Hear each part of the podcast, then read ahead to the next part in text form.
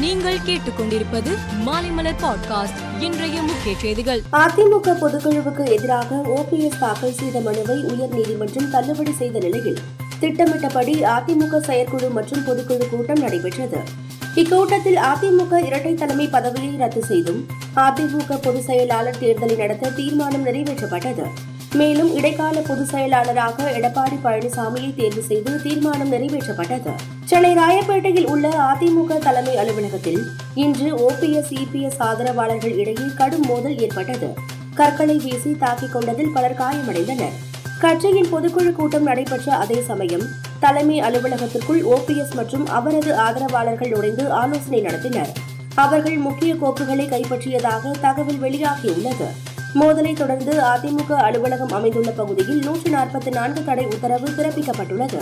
அதிமுக தமிழகத்தில் பலம் வாய்ந்த கட்சி என்றும் உட்கட்சி பிரச்சனையை அவர்கள் பேசி தீர்த்துக் கொள்ள வேண்டும் என்றும் பாமக தலைவர் அன்புமணி ராமதாஸ் கேட்டுக் கொண்டுள்ளார்.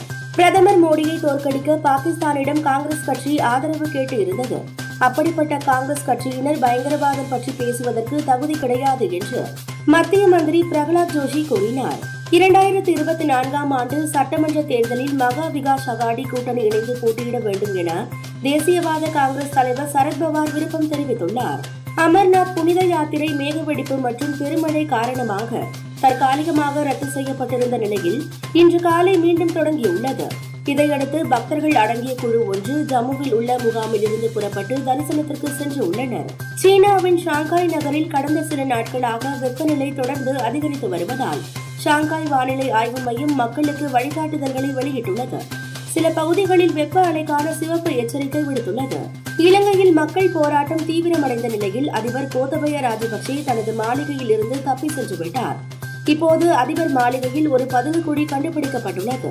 இந்த பதுங்குக்குழியின் வழியாக அதிபர் கோத்தபய ராஜபக்சே தப்பினாரா என்ற புதிய கேள்வி எழுந்துள்ளது. மேலும் செய்திகளுக்கு மாலைமலர் பாட்காஸ்டை பாருங்கள்.